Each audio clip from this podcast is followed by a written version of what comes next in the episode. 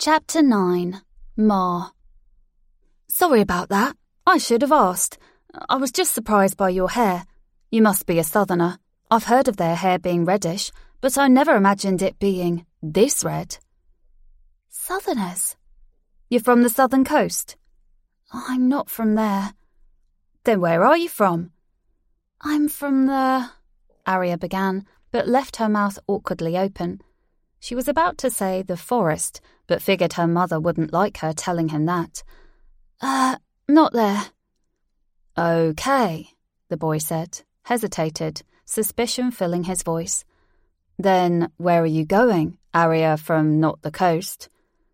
Oh, I need to find the aviary. Do you know where it is? What's an aviary? It's where all the birds live. So, the forest? He asked, raising an eyebrow in a fashion that implied it was an obvious place for birds to live. He felt like he was better than her, smarter than her. Aria crossed her arms at that. Not the forest, a place inside the forest. They don't just live anywhere, you know. I know, he lied. I know where all the animals live. My dad's a tracker, and so am I. She was going to inquire why he lied about that, but instead she asked, What's a tracker? You don't know what a tracker is? Now he was really puffing up with pride. She began to feel small with shame, but she reminded herself she wasn't from here. Why should she know anything about a human settlement? Don't they have trackers where you're from? Trackers can find anything people, animals, things, you name it. I need to find the aviary. Can you find that?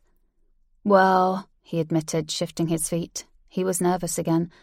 I can't find that. I thought you could find anything. Well, he responded, I can find anything if it leaves tracks, or maybe if I had something that used to belong to whatever I'm tracking. Hmm, she murmured. Birds don't leave tracks, and she didn't have something from a bird that lived in the aviary. Then she looked up and saw something white in the trees. Was that a bird? She squinted her eyes and realized it wasn't. Was that a white squirrel? It was a squirrel. It was a white squirrel, and it had furry wings. It glided elegantly from branch to branch. The little thing looked beautiful. Then Mar threw a rock at it.